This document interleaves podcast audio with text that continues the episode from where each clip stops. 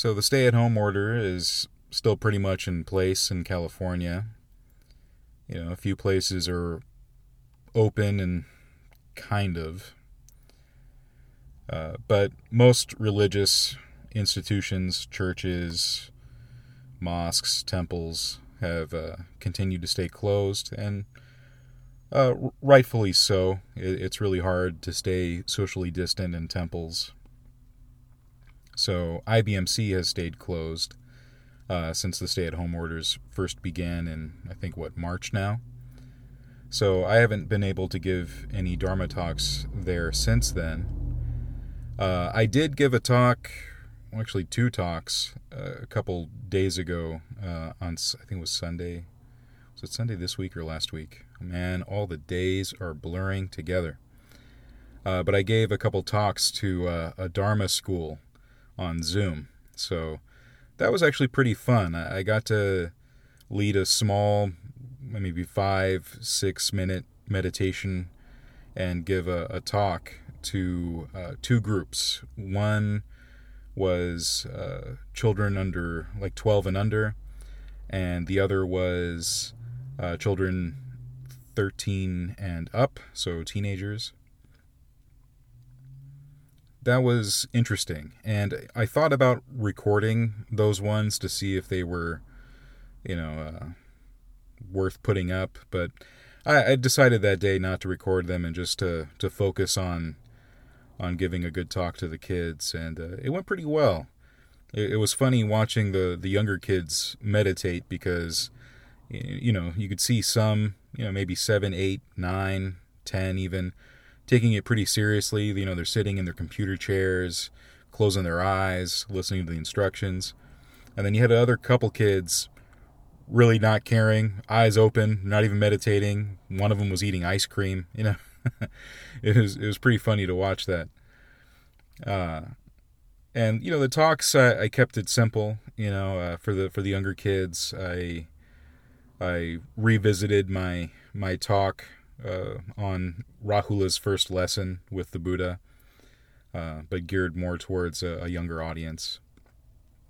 I think that's a, I think that's a really good one for, for kids to, to learn, and and that's the, a good foundation for children to base their practice on as as young Buddhists, looking at morality, looking at um, you know actions and their consequences, and and thinking about uh, what's wholesome and unwholesome, skillful and unskillful, what causes harm to oneself and others.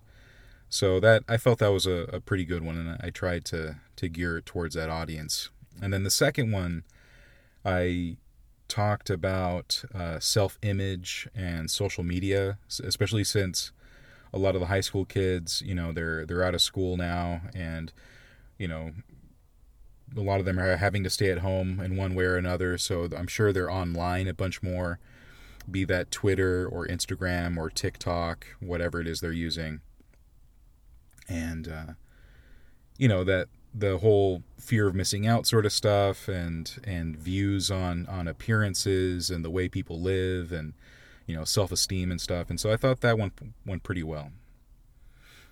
Um but like I said, I, I geared them towards a, a younger audience, and you know that just it seemed better to just leave it for them, and and they seemed to get something out of it.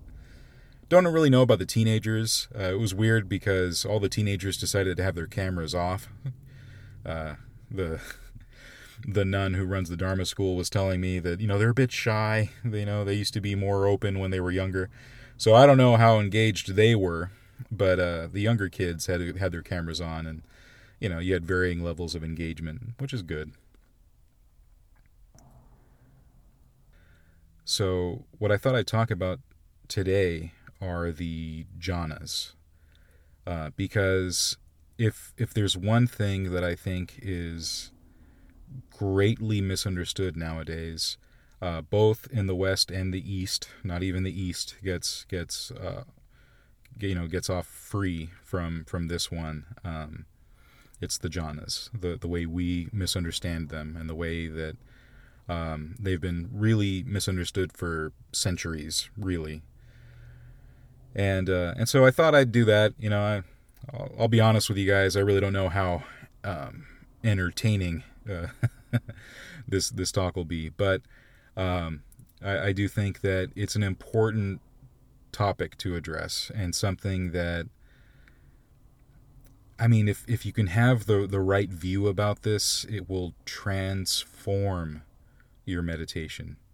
Because really, the the jhanas, I mean, over the course of centuries, but certainly within the last hundred years, have been have been greatly uh, mystified and taught to be entirely esoteric and taught to be optional, uh, which I think is even more dangerous, and um, really of like no consequence or importance.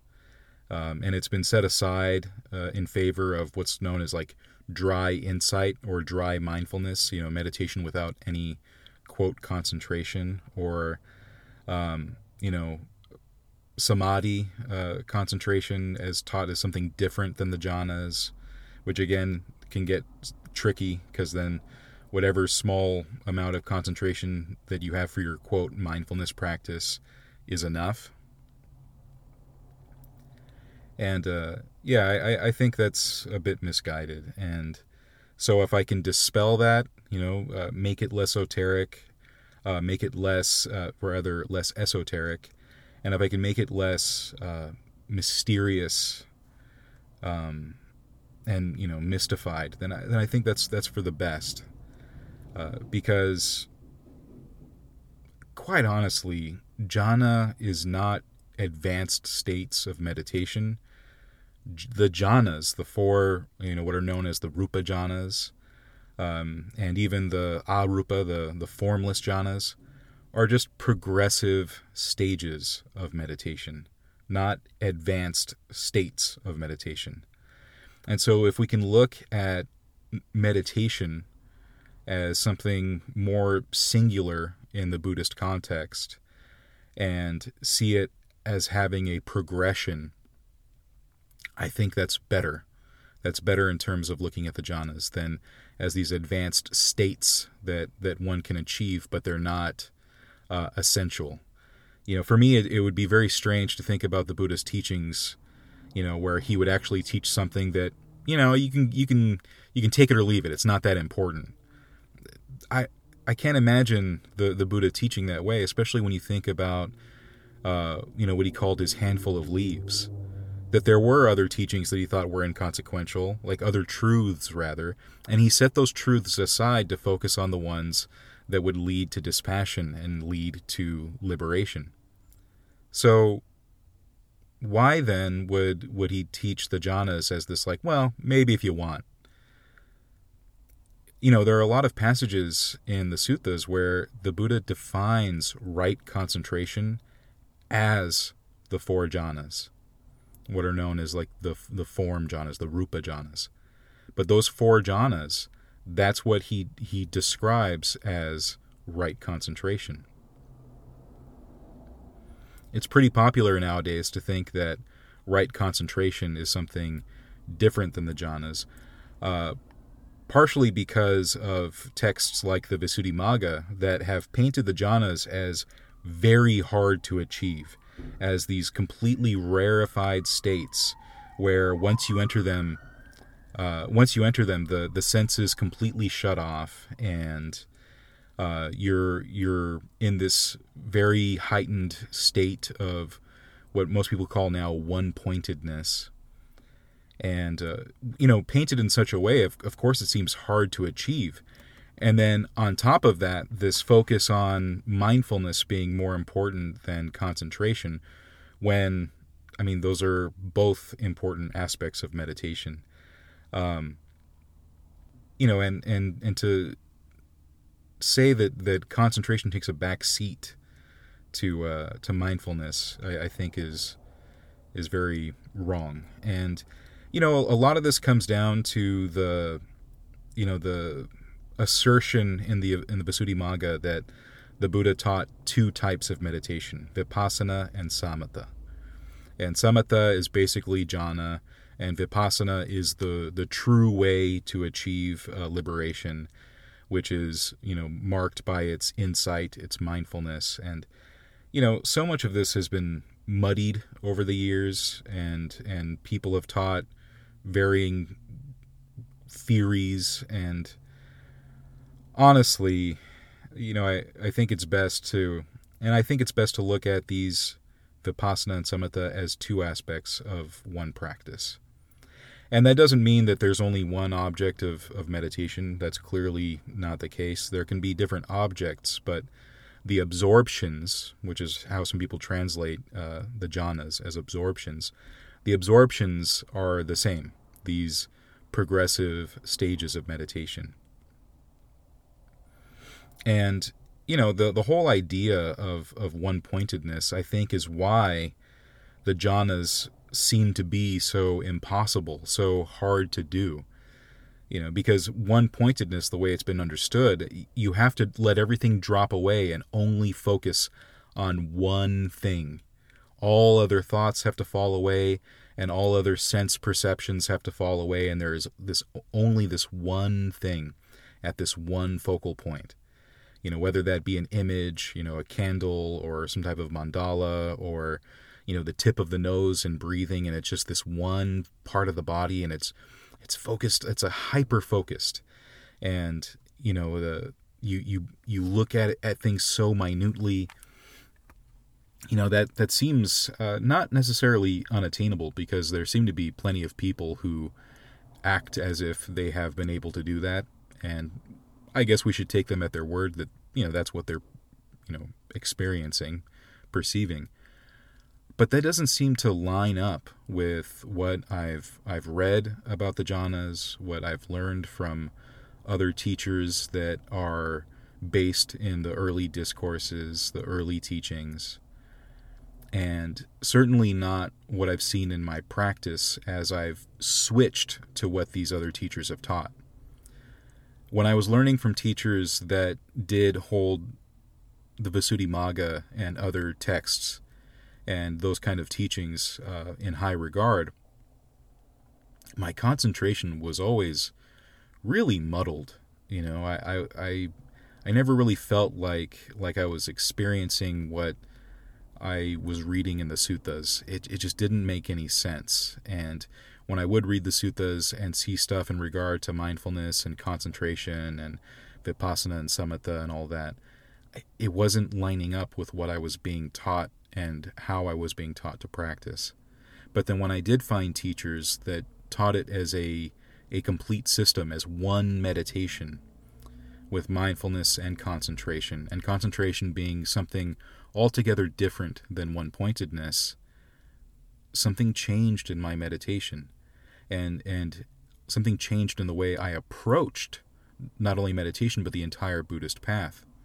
Which is why I think it's so important to talk about this, why why more people who who uh, have seen this in the suttas and seen this in their practices should speak up.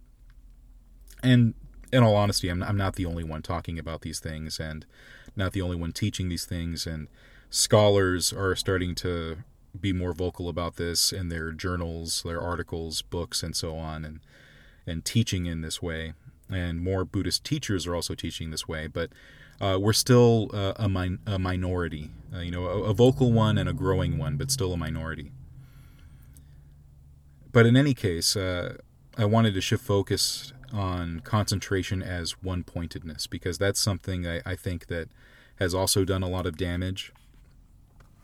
And, you know, the, the basis for this is pretty strange too. Um, in, in Pali, the the term that's translated as one pointedness is ekaggata, And ekaggata uh, can also be translated a couple different ways. Um, some people have translated this not as one pointedness, but one pointedness rather, but uh, sometimes as uh, unification of mind, uh, collectedness of mind, um, stillness of mind and and I think each one of those is substantially better than one pointedness. Um, I, I tend to favor either unification of mind or stillness of mind. And the reason why this matters is because ekaggata, or or one pointedness, is the way people translate it now, is seen as a synonym for concentration. And this becomes problematic too, even for those who recognize concentration as being synonymous uh, with jhana. Now, some people don't see concentration as synonymous with jhana. Some people see jhana as a kind of right concentration, but there being another kind of right concentration that can be achieved without, quote, jhana. And one is able to become a stream enter and beyond without ever uh, practicing jhana practice. And again, I think this is very, very strange. This whole whole dry insight uh, concept, because even when you look at what jhana is, jhana is meditation. Jhana, or in in Sanskrit, dhyana, is the word for meditation. So anytime we're meditating, that is samadhi, that is concentration, and we've we've really gone off in a, a completely different direction to think that concentration is something different than meditation or just an aspect of meditation. Concentration is meditation. Jhana is meditation. Samadhi is meditation. And so that means that when we're looking at the four jhanas, we're not looking at these rarefied states achieved through meditation.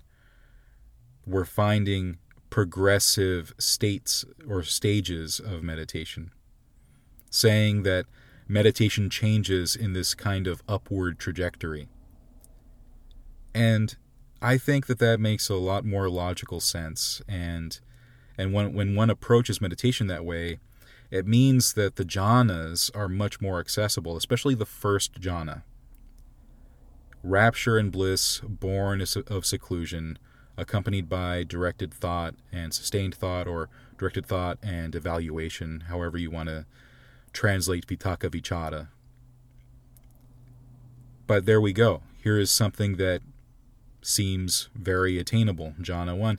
Jhana 2, rapture and bliss born of concentration, that meaning that you know the the initial stages of meditation are more the jhana 1 territory and then a much deeper more uh, blissful and tranquil state of meditation in jhana 2 and so on.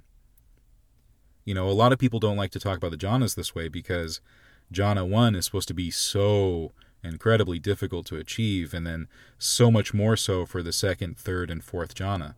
And yet if you look at the Anapanasati, you could see in just the first tetrad, that's already the basis enough for the first jhana. Just by by focusing on the breath, the in breath and out breath, long, short, deep, shallow, bringing awareness to the entire body, and then calming the entire body. That already, just in that first tetrad, is enough for the first jhana.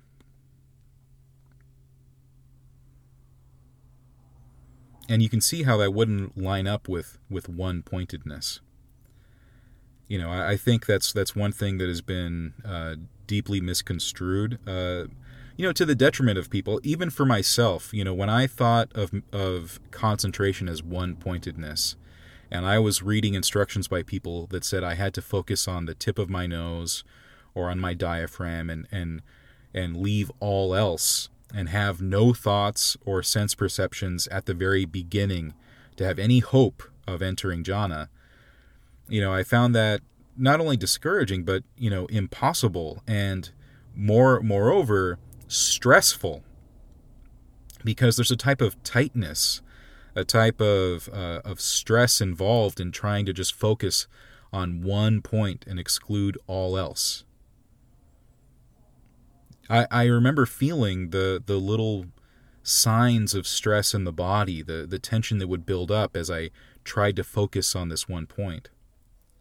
And when I had a teacher that allowed me to open up that awareness to the entire body instead, to allow the mind to rest collectedly in a still way on awareness of the whole body breathing, that changed so much for me. That really allowed me to, to find something restful and peaceful, pleasurable, something that was enjoyable, something that made me want to meditate. And and isn't that the point? Shouldn't we want to meditate? Why do so many meditation teachers you know, in these various traditions that, that try to really force down this dry insight. Teach it as this thing that you just struggle through and you just do it anyway and it sucks and it's awful, but that's the way it's got to be. You know, that's what they teach. And yet, there's this much more pleasurable way to meditate, this more restful, calmful, easeful way of meditating that opens you up to something that you actually want to do.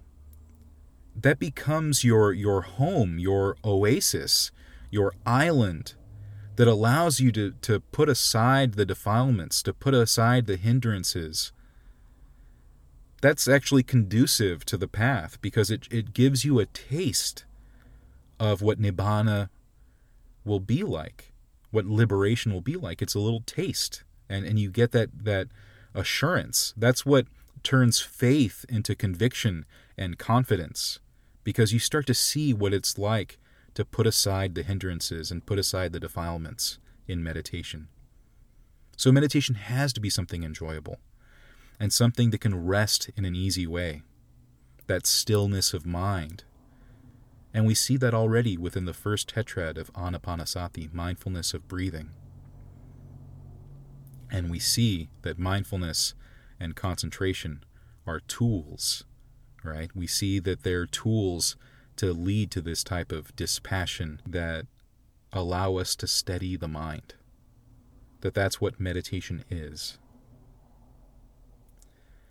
You know, uh, a lot of people, when they look at the Eightfold Path, agree that what we call meditation is made up of right effort, right mindfulness, and right concentration and it's it's weird to see that people emphasize the mindfulness part and say that right effort and right concentration are in the service of mindfulness. And I beg to differ. I think that right effort and right mindfulness are in service to right concentration, that they're in service to the jhanas. And I would even say further that the entire Eightfold Path can be conceived in that way that right concentration or just right meditation, right samadhi, right meditation has these supports in the rest of the Eightfold Path. That right view, right resolve, right speech, right action, right livelihood, right effort, and right mindfulness, those are the supports to concentration, samadhi. That is not a kind of one pointedness where you only focus on this one thing to the exclusion of all else, but a type of, of restful uh, awareness and understanding of the entire body and mind. That that's that one point, not this one little not this one little tip of, of the nose or this one little aspect of the mind, but a, a grander awareness of the entire body and mind of, of the entire six sense bases. That that fat the fathom long body that the, the Buddha is talking about that that that is our, our one point to the extent there that there is a point. And that for me is profound. When when I made that shift in thinking it really allowed me to to get deep into my meditation. And, uh, you know, I, I did away with a lot of these other views in regard to the jhanas as well. The idea that in meditation there's supposed to be no thinking at all. And by the time you get to the jhanas, absolutely no thinking other than the the bare awareness of of your meditation object.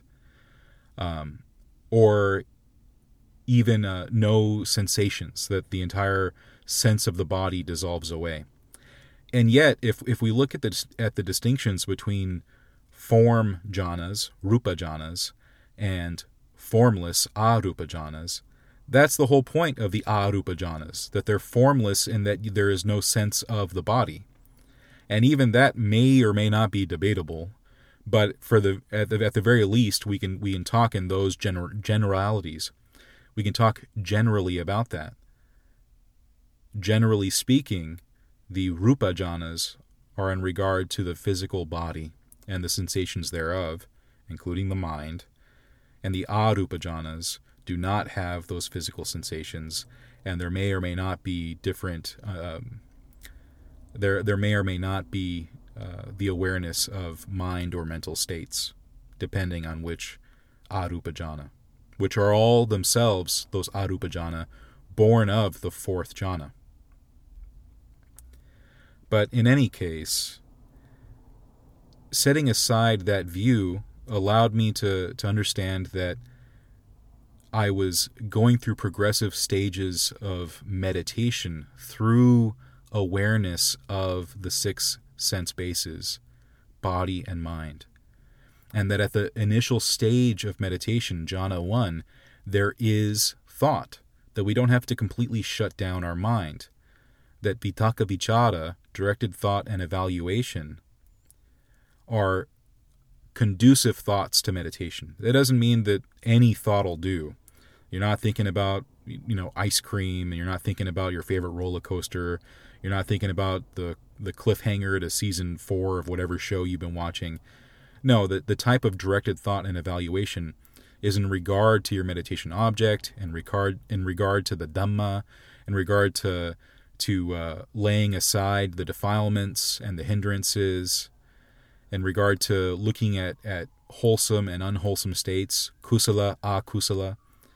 And that's that's the mental activity that happens in jhana 1. That's why there can be mental activity, directed thought and evaluation that are cast aside as you no longer need them. As the mind settles, becomes more collected, becomes more still,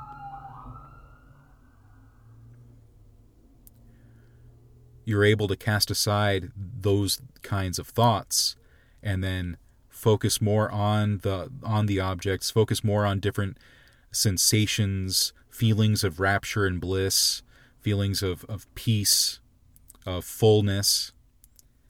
And there may be thoughts involved there too but the thoughts begin to quiet down.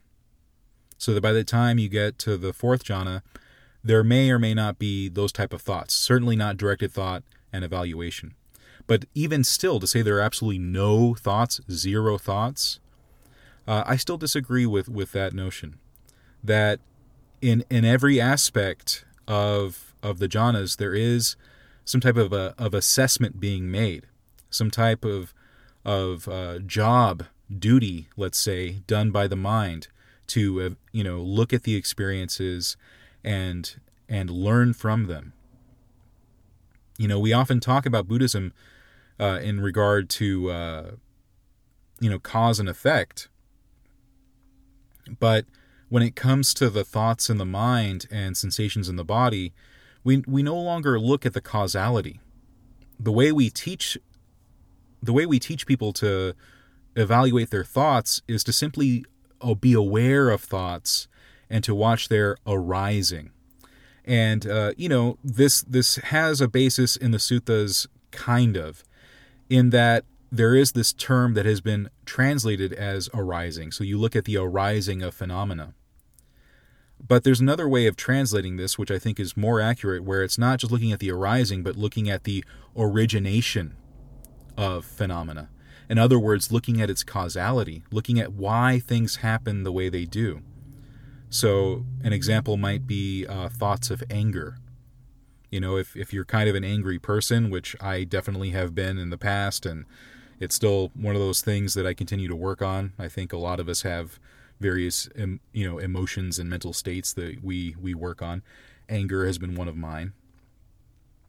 And we can look at anger in that way. If if we just take this this bare awareness attitude that is that is has been made popular, then you just look at the anger like, ooh, there it is and then the anger starts going away. Oh, all right, now it's going away. But what you can do instead is look at anger in terms of causality. What's the origination of this angry thought? Why is it there? How is it there? There's an, an actual attempt to understand the anger and to see how it manifests in the mind because because of cause and effect, it doesn't come out of nowhere. When we talk about things arising, it seems to be in a very spontaneous way, a kind of amorphous way. But when, when we look at things in terms of causality, then we see that, ah, yes, we see that there is a reason something has come to be in the mind. Something has emerged because it's been caused. It didn't simply just arise out of nothing.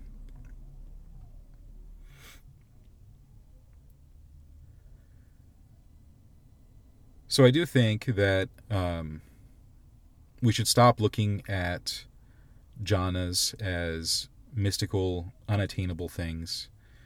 Uh, certainly, jhana 1. We should view it more as just progressive stages of, of meditation where there are st- there's still awareness of the senses and the outside world. If a if an ambulance goes by, you're gonna hear it. If a, you know a bug some kind of fly or a mosquito lands on your arm, you're gonna feel it. You know, uh, if there's a thought in the mind, it's gonna be there, and you're gonna have thoughts.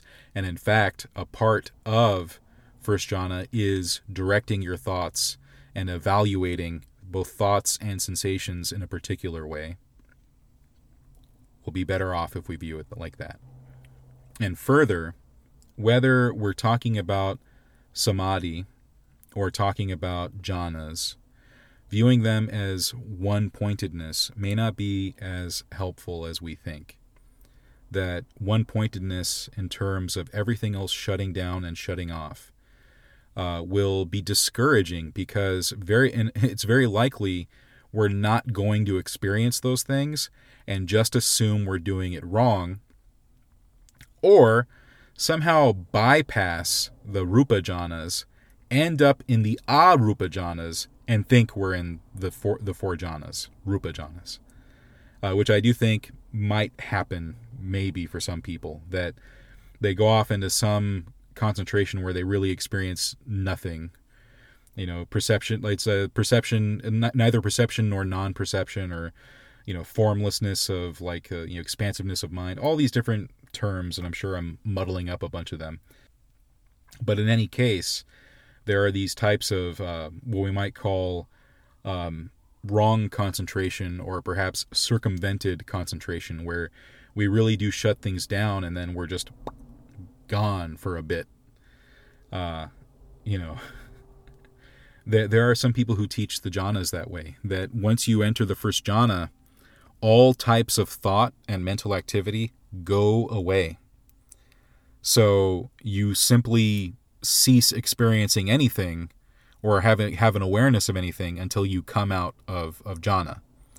The idea being that you look at the clock and it's 10:30 and then you enter into meditation, get into first jhana or second jhana or whatever jhana, and then poof, it's 11:30 and there's been no awareness of the passage of time, there have been no thoughts, no uh, sense experiences. If someone walked into the room, you wouldn't have been aware of it. And, and you're just completely cut off. And you know what? If I thought jhana was that, I wouldn't be encouraging it. I wouldn't, I certainly wouldn't be trying to cultivate that. That's not something that I would think of as uh, conducive to awakening or as essential. And if I thought jhana was that, I would be teaching like a lot of other teachers are now that the jhanas are not necessary. But because I think there's another way of looking at the jhanas, another way of Eh, eh, you know reaching these states and rather reaching these stages of meditation, then yes, jhanas are important, are necessary, and there's a lot of evidence for why concentration just is the jhanas, in which case it's a path factor, right concentration, meaning that our meditation is the jhanas. That that's what we are tasked with doing. That is our duty. To to meditate, and when we meditate correctly, it has these type of qualities that we find in the jhanas. And uh, you know, I I know a lot of people aren't going to like it. Um, I, I see a lot of people debate this online a lot lately, and it's it's not really my desire to enter into the debate. You know, if if you if you have learned from teachers who uh, taught very heavily from the Visuddhimagga, which you know a lot of people have, uh, a lot of people in, in the insight and vipassana traditions, that's pretty much where they're getting their understanding of, of meditation and their understanding of jhana as this, you know, um, optional, not necessary, and very hard to achieve thing, then, you know, I, I get it. Uh, it's it's it's not my my job to tell you you're wrong for thinking that. Um, I I only know my own experience and and what I've been studying, what I've been learning from other teachers, what I have been practicing and what has actually made a change, a, a transformation in me. And and so yeah, that's that's uh that's that's pretty much what I what I've got to say on on the topic. I mean, I, I could say more, uh, but I mean, I think if you've been if you've continued if you've actually listened all the way through to the end and, and you're still here, then you got the gist of the message. Go meditate, and meditation's just jhana. It, it makes a lot of people annoyed. I, I said this online to someone the other day because this was someone who said that you can't possibly be in jhana and hear a dharma talk. Not possible. You can't be in jhana and walk around, right? Because jhana is a shutting off of the senses and of the mind. You, you have no volition. You can't take a step. So you, you have no no other uh, recourse in jhana other than to sit, be in a seated position with with eyes closed and everything because the senses are shut off. And I said, I don't know. I think jhana one has a lot of that stuff going on. I think there's there's good evidence of of people having been in at least uh, just the first jhana. You know, once you get to like fourth, I think stuff is is so still.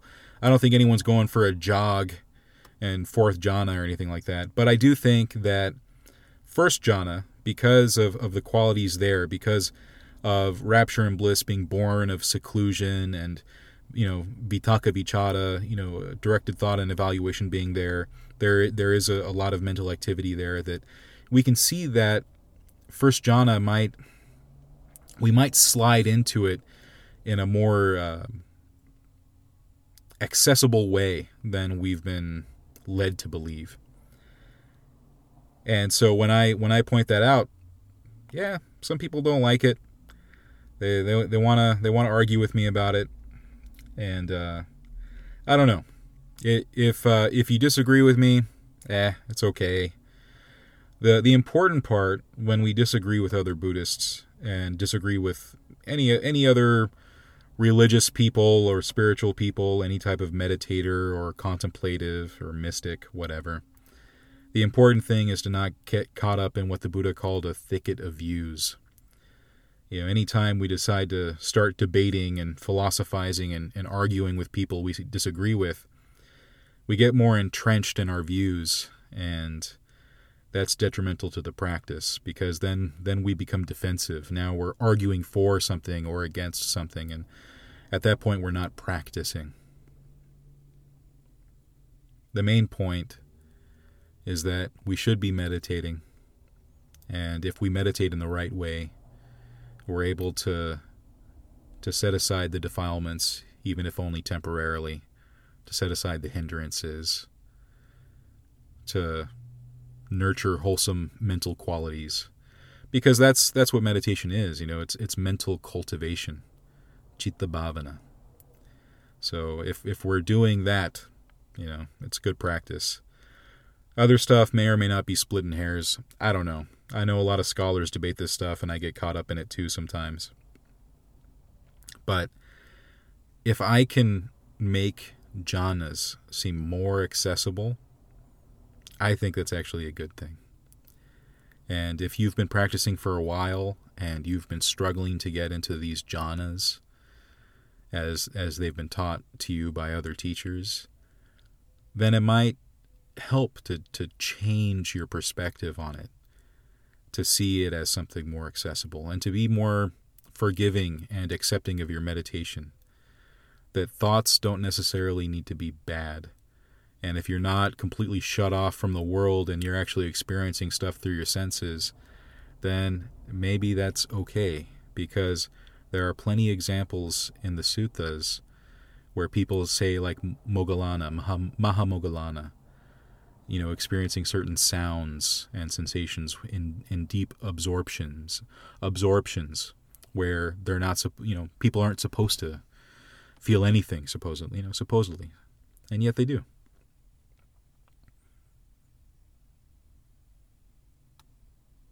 So anyway,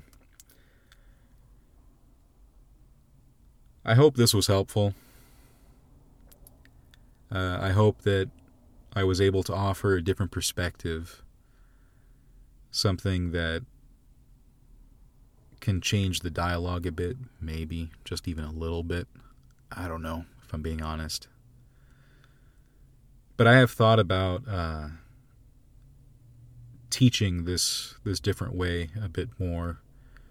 You know, actually teaching people uh, meditation the way I've I've been practicing it for a while now looking at anapanasati as not a concentrative practice solely, not a mindfulness practice solely, but looking at it as I was saying, that right samadhi, samma samadhi, it just is meditation.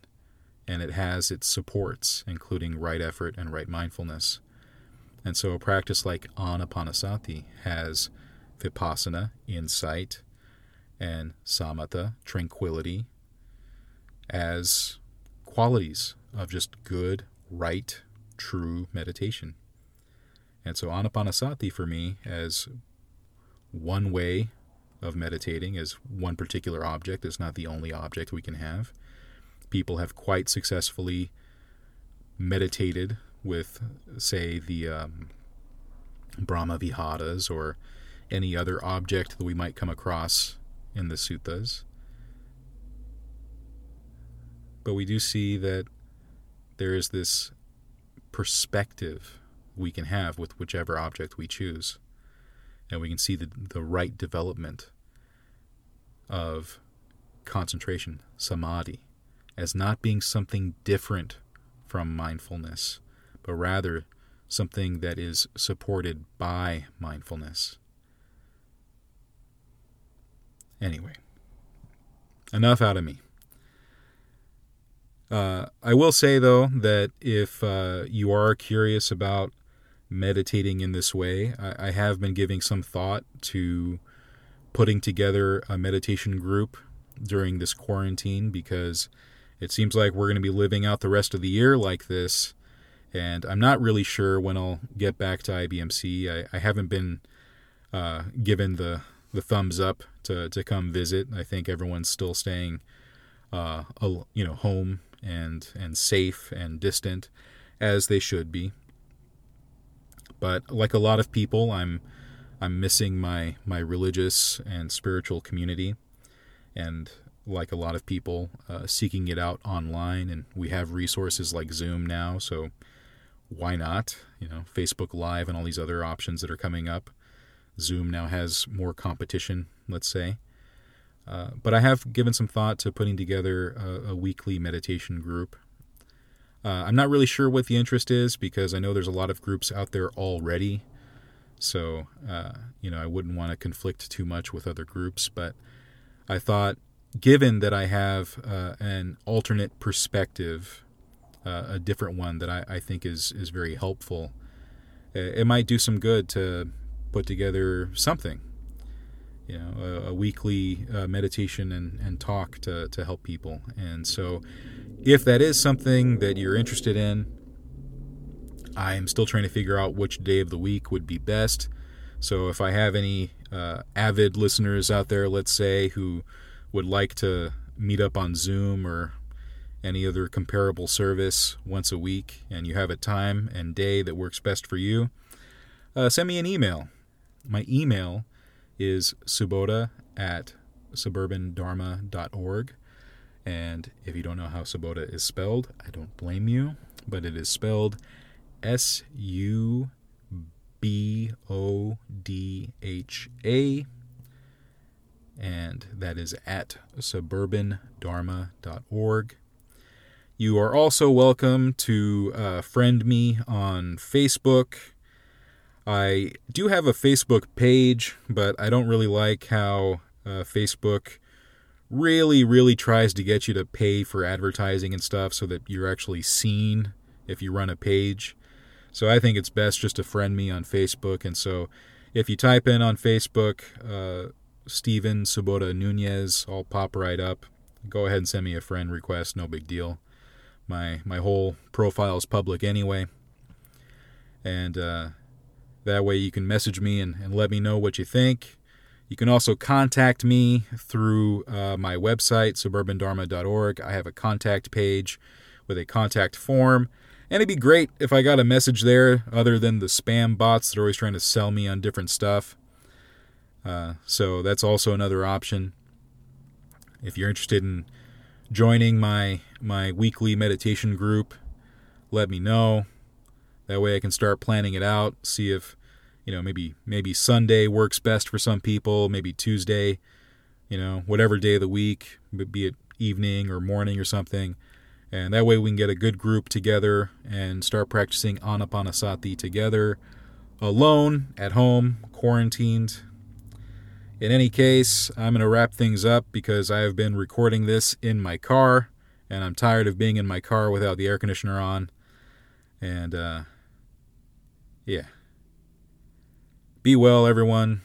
Be safe. Be happy, peaceful, free from stress and suffering.